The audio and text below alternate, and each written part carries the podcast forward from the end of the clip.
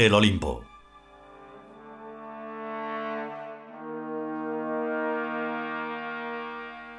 Trigésimo octavo capítulo. Primera parte.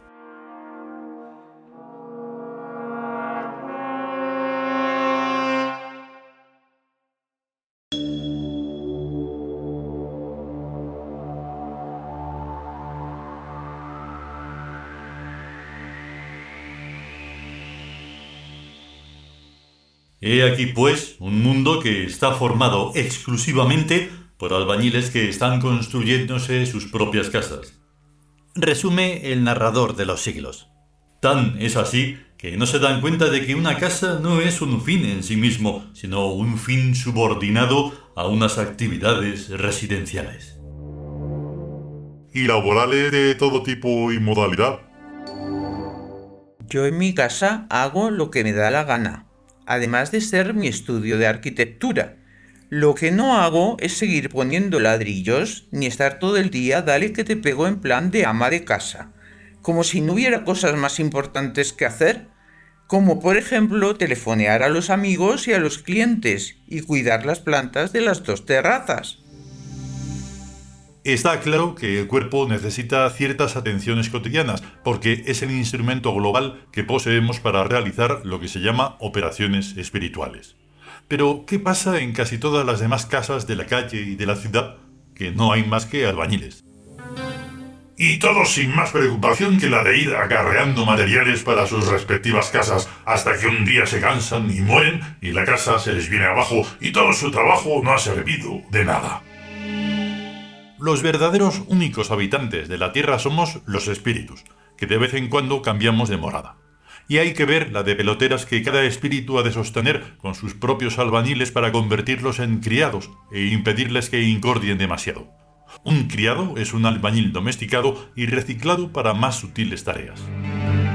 Tales como las de atender las funciones automáticas de la mente y de la sensibilidad, y mantener en orden todo el instrumental, Sí, señora.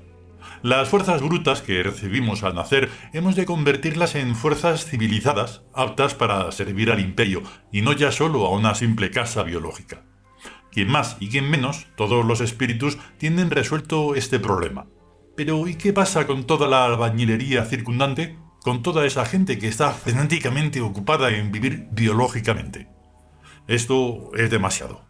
Yo no sé cuál será el número de espíritus que habemos en la Tierra, pero a simple vista se ve que hay demasiados cuerpos, demasiadas casas, para la poca gente de la que tenemos noticias por la historia.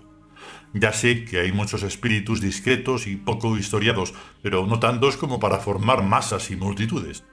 El hecho mismo de que se formen masas y multitudes es señal inequívoca de la ausencia de espíritus que por naturaleza son todos extraordinariamente estructurados y nada homogéneos, por lo cual cada uno necesita mucho espacio y mucho tiempo.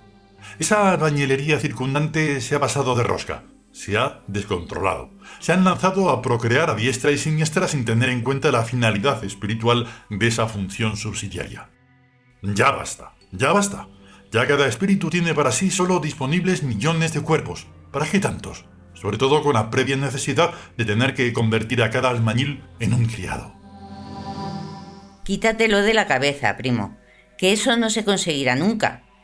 Convertir a los albañiles o fuerzas brutas psicofisiológicas del común de la gente humana en criados civilizados ni con mil Hitleres.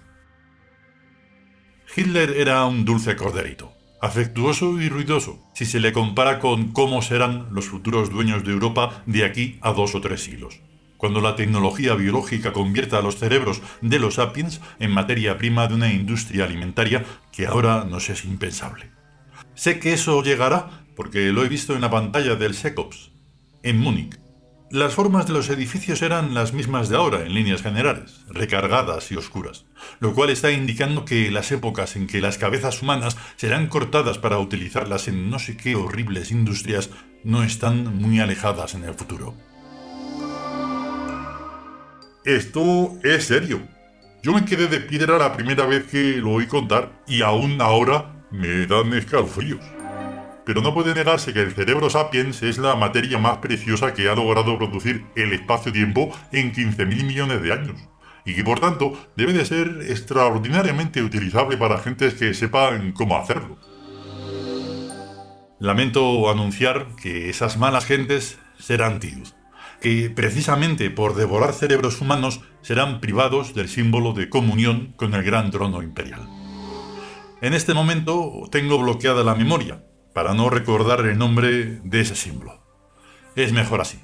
Nos debe bastar con saber que en el futuro tendremos al menos un cisma por gente que mentalmente serán como nosotros, pero no así, sino monstruos en el área de la sensibilidad.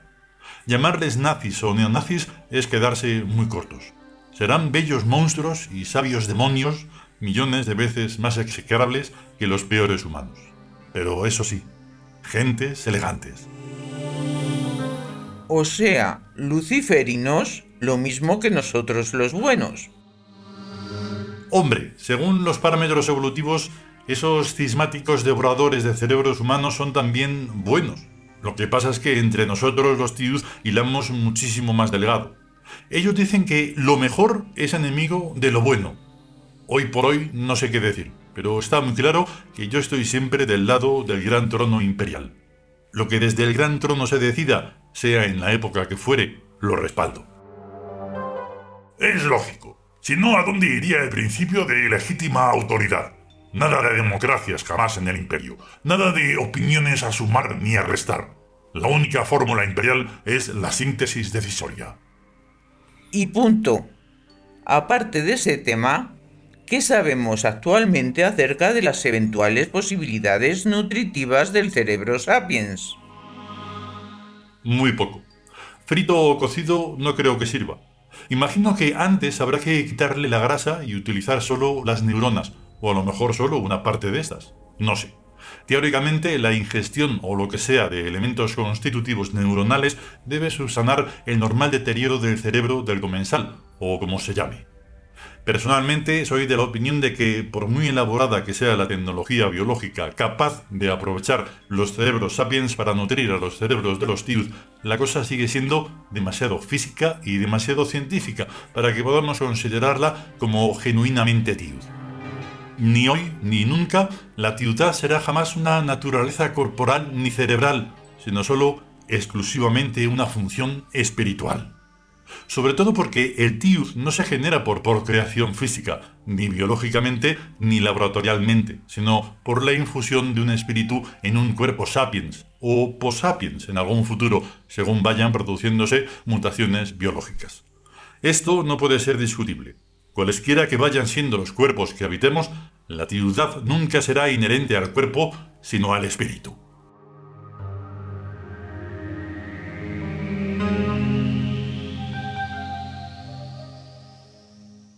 continuará.